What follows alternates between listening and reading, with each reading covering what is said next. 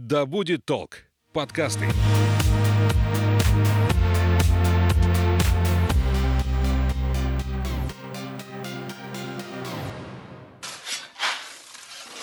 Если я кого-то бы из археологов сейчас бы назвал кладоискателем, то однозначно он бы перестал со мной разговаривать, даже постарался бы забыть мою фамилию. Золото Колчака. Если я скажу, что отпустить эту тему, мне никто не поверит. Привет, меня зовут Дарья Панурова, и вы слушаете подкаст об археологии «Чего докопались». Вместе с археологом, профессором и кандидатом исторических наук Борисом Кониковым мы вдохновляемся романтикой археологических раскопок, раскрываем тайны древности, а сегодня еще и попробуем поискать клады.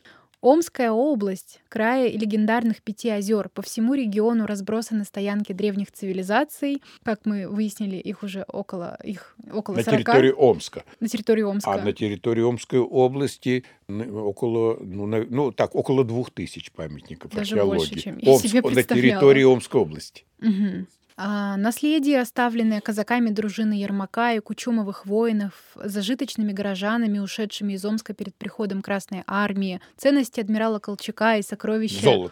Золото, да. И сокровища императорской семьи Николая II. Все это тесно связано с прошлым нашего родного города Омска. В общем, регион с богатым историческим наследием, и археологам есть где размахнуться. Ну вот, есть кладоискатели. Они почти как Индиана Джонс ищут сокровища, драгоценности или артефакты, имеющие материальную или историческую ценность. Вот эти кладоискатели, имеют ли они что-то общее с археологами? Ну, вы знаете, я, Даша, сразу отвечу вот так вам. И вы поймете, и я думаю, что слушатели. Если я кого-то бы из археологов сейчас бы назвал кладоискателем, то это однозначно он бы перестал со мной разговаривать, даже постарался бы забыть мою фамилию. Потому что кладоискатели и археологи – это совершенно две разные профессии, и даже я бы их назвал антиподами, потому что археологи, в значительной степени очень серьезно обижены на кладоискателей. Они иногда наносят непоправимый вред памятникам археологии. Объективности ради я должен сказать, что в прошлом археология, а в истории археологии имели место и кладоискательство. Мы упоминали с вами Генриха Шлимана, да, от первооткрывателя Трои. О Шлимане можно говорить много, плюсы, минусы, хвалить, ругать. Но мы с вами хвалить есть за что, ругать мы должны с вами помнить, что знаменитый клад Приама, который он нашел, не он, а рабочий там, но он считается, клад Приама. Это, по сути дела, собрание разновременных золотых изделий, которые Шлиман собрал за несколько лет раскопок и выдал за клад Приама. Конечно, это кладоискательство. То есть в археологии был такой период, так? Но археологи и кладоискатели – это все-таки две разные вещи. Это надо четко понимать. Но кладоискательство было, есть и будет. И здесь надо выстраивать такие цивильные отношения между кладоискателями и археологами, когда не пострадают памятники, не пострадает наука археологии.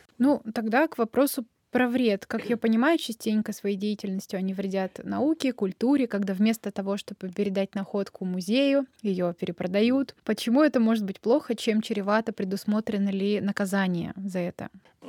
Российская Федерация, она подписала Европейскую археологическую конвенцию когда-то, это еще в 20 веке, в 80-е годы 20 века, согласно которой, и эта конвенция действует в рамках российского законодательства, согласно которому запрещена торговля археологическими предметами.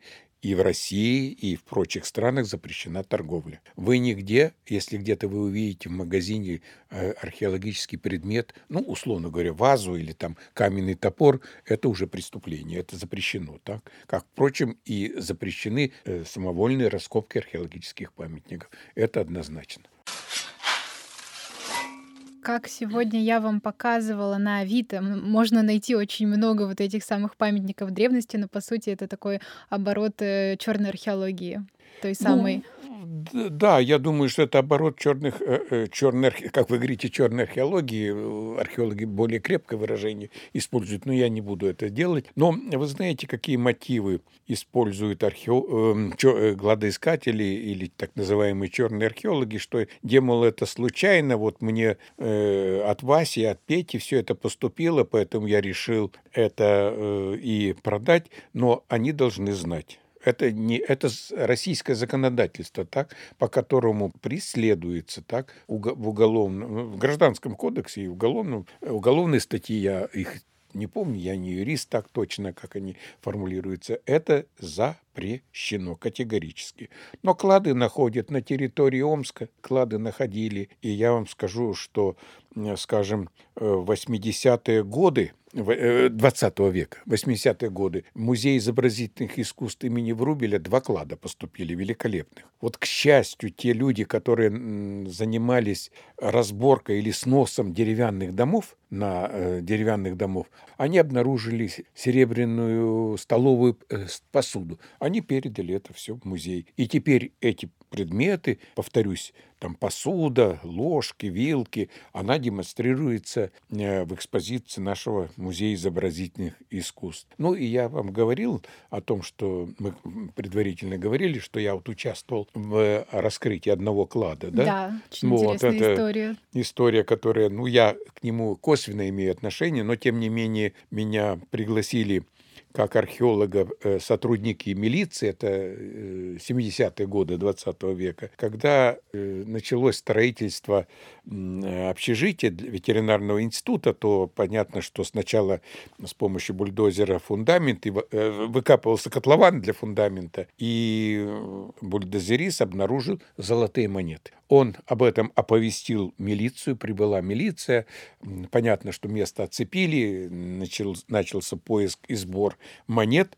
Меня пригласили, как археолога, видимо, милиция считала, что я им могу помочь. Я им помог. Монеты, я об этом дальше скажу, монеты – это полуимпериал, это золотые монеты Николая II 1915 года, это 5 рублей достоинства. Ценность очень большая, да? Монет было собрано много десятков, они были переданы, скорее всего, в Государственный банк. А я по своей археологической привычке, сотрудники милиции собирали монеты или собирали монеты, а я обратил внимание на фрагменты крынки, глиняной посуды, и один из фрагментов от горловины был с большим куском воска.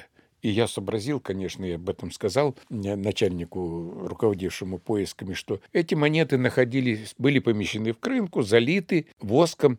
Клад – это вещь, которая преднамеренно захоранивается, прячется. Вот. И 1915 год – это Первая мировая война, потом революция, гражданская война. Время понятно какое, до лучших времен кто-то состоятельный человек, потому что количество монет, я думаю, что оно должно было за 100. Это очень большая ценность, так? Большие деньги.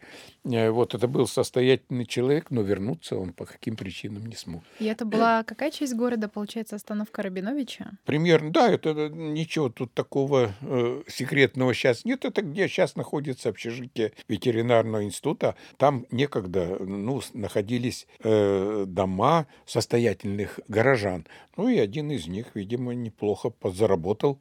Я уж не знаю, каким образом, что на черный день он воспользоваться не смог. Вот такая судьба. Интересно. К вопросу про то, как омичи ищут клады, на том же Авито я наткнулась на очень забавное объявление, где мужчина, гуляя по берегу Иртыша, вместе с собакой наткнулся на так называемого нерукотворного Ван Гога. Это такой медальон цвета кварца, непонятно вообще какого содержания, но вот он его продает за 10 миллионов рублей. И там таких, конечно, находок много. Вызывает вопросы. Да, знаете, это тут сразу вспоминаешь это классическое Остапа Бендера и известные 12 стульев и Золотой телёнок Ильфа и Петрова. Да, это сюжет, скорее всего. Здесь Ван Гог, Омск и Ван Гог. В эту фантастику поверить трудно. Земли сибирских регионов хранят в себе многовековые тайные легенды. Какие самые известные клады были обнаружены на территории Омской области?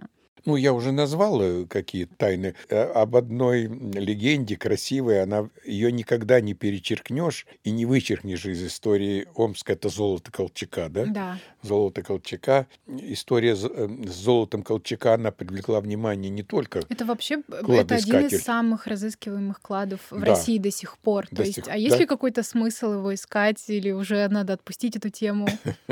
Если я скажу, что отпустить эту тему, мне никто не поверит. Все равно будут надеяться. Будут надеяться. Но вообще, если серьезно говорить, то серьезные исследователи разбирались с этим золотом Колчака, которое Колчак там получил из Уфы. Там история известная. Это золото хранилось в Омске, в центре города. Знаешь, это сейчас находится там Центральный банк, напротив законодательного собрания. Вот я адрес не могу назвать. Понимаешь, это сейчас там банк находится, Центральный банк Российской Федерации. Такое солидное здание, все в решетках, основательно построенное до революции. Это наш главный банк Российской империи на территории Омска. Теперь это центральное учреждение. Тоже там хранится то, что полагает храниться нашей Омской области. Вот там золото Колчака. Но есть фотография, где это золото демонстрировалось при Колчаке, там вот эти все сокровища. Эта фотография есть такая. Так, его привезли в Омск, и оно пропало, получается. Нет, там знаете как. Во-первых, давайте помнить о том, что это было за время. Там в полной мере соблюдать порядок при тех нравах и в том времени, когда происходила постоянная смена власти. Так? Колчак – человек военный, человек очень порядочный. Ему, приписывать то, что он там золото пытался воспользоваться. Во-первых, этим золотом, давайте так скажем, это не мои домыслы, это разыскание ученых. Этим золотом правительство Колчака расплачивалось за все те поставки, которые нам делали все эти, в кавычках, дружественные страны Колчаку. Англия, Америка и прочие, кто поставлял оружие Колчаку, боеприпасы, обмундирование, продовольствие и т.д. и т.п. За все это надо было платить. Вы думаете, брали эти бумажные деньги, ассигнации, которые, извиняюсь, ничего не стоили? Так? Золотом рассчитывалось. Это первое. Второе. Серьезные исследователи, это подчеркиваю, установили, что немалая часть золота прилипла к чехословацким белочехам, которые предали Колчака, когда они выдали его красным, отказавшись от военного сотрудничества с ним. И исследователи проследили, что многие чешские легионеры, военные, офицерского и генерального, офицеры, высшие офицеры, когда вернулись к себе на родину, в Чехию, в Прагу и под Прагой, они построили очень быстро себе роскошные особняки. Возникает законный вопрос. На какие деньги?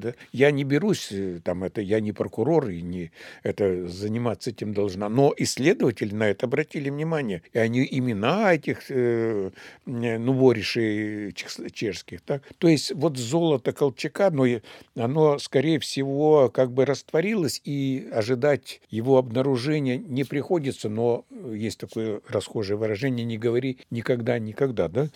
Я только одну легенду подброшу, но вовсе не для того, чтобы меня восприняли как, что я им даю указания, где искать золото Колчака. Есть такая легенда, что штаб Колчака находился в коммерческом училище, это по улице Партизанская. Это сейчас филиал Аграрного университета имени Столыпина. А через дорогу находится нынешнее здание Эрмитаж Сибири. Сибирь. Это бывшее страховое общество «Саламандра». А что такое страховое общество «Саламандра»? Оно деньги собирало. Оно деньги собирало, значит, надо было иметь подвалы, в которых эти деньги, в случае несчастья, обязаны были возмещать страховое общество. А в те времена была практика, мечи страховались активно. Конечно. «Саламандра» — это же филиал петербургской знаменитой страховой фирмы «Саламандра». А «Саламандра» — это животное такое, которое не случайно. Это «Саламандра» — это существо такое маленькое, но оно опять-таки, в мифологии, в верованиях оно способно было бороться с огнем. Вот, ну так, и поэтому Саламандра, там, ее изображение. Но суть-то такова, что, согласно легенде, штаб Колчака и страховое общество рядом с его мощными подвалами, там, железобетонными, да, вот там-то и находилось золото Колчака. Только пусть мне не верят, что это я знаю, это просто легенда. Ладно, это так, для вдохновения. Да-да-да. Какими инструментами пользуется кладоискатель? Это вот эти вот самые металлоискатели, которые в свободном доступе везде находятся? Ну, к сожалению. А вот почему к сожалению? К сожалению, вы знаете, археологическое сообщество и академическое археологическое сообщество, я имею в виду, ну, Институт археологии, Академический институт археологии Москвы, рядом Новосибирский институт археологии и этнографии, они выходили с инициативой в Государственную Думу, с инициативой запретить или лицензировать, это разумнее, видимо, лицензировать использование миноискателей, потому что, конечно, я должен сказать, но это правда, скрывать нельзя.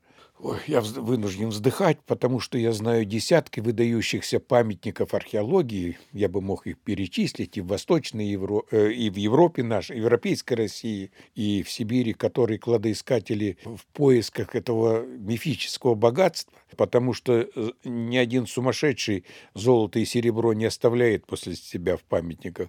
Они разрушают памятники археологии. Просто я не хочу перечислять. Знаете, вот такой маркеролог, перечень вот этих уничтоженных памятников, он очень большой. И это, конечно, кровоточащая рана на сердце археологов. Вот я так честно скажу. Да, к сожалению, так обстоит дело. Поэтому, знаете, одно дело, может быть, искать на территории заброшенных деревень. Вот, можно там, наверное, металлические изделия, предметы. Но одно дело коллекционировать. Вот очень важно, чтобы была связка между коллекционером и ученым. Чтобы, да, ученый тандем. Ученый не отберет, он не имеет права отобрать у него. Археолог не имеет права отобрать. Вы владелица, да?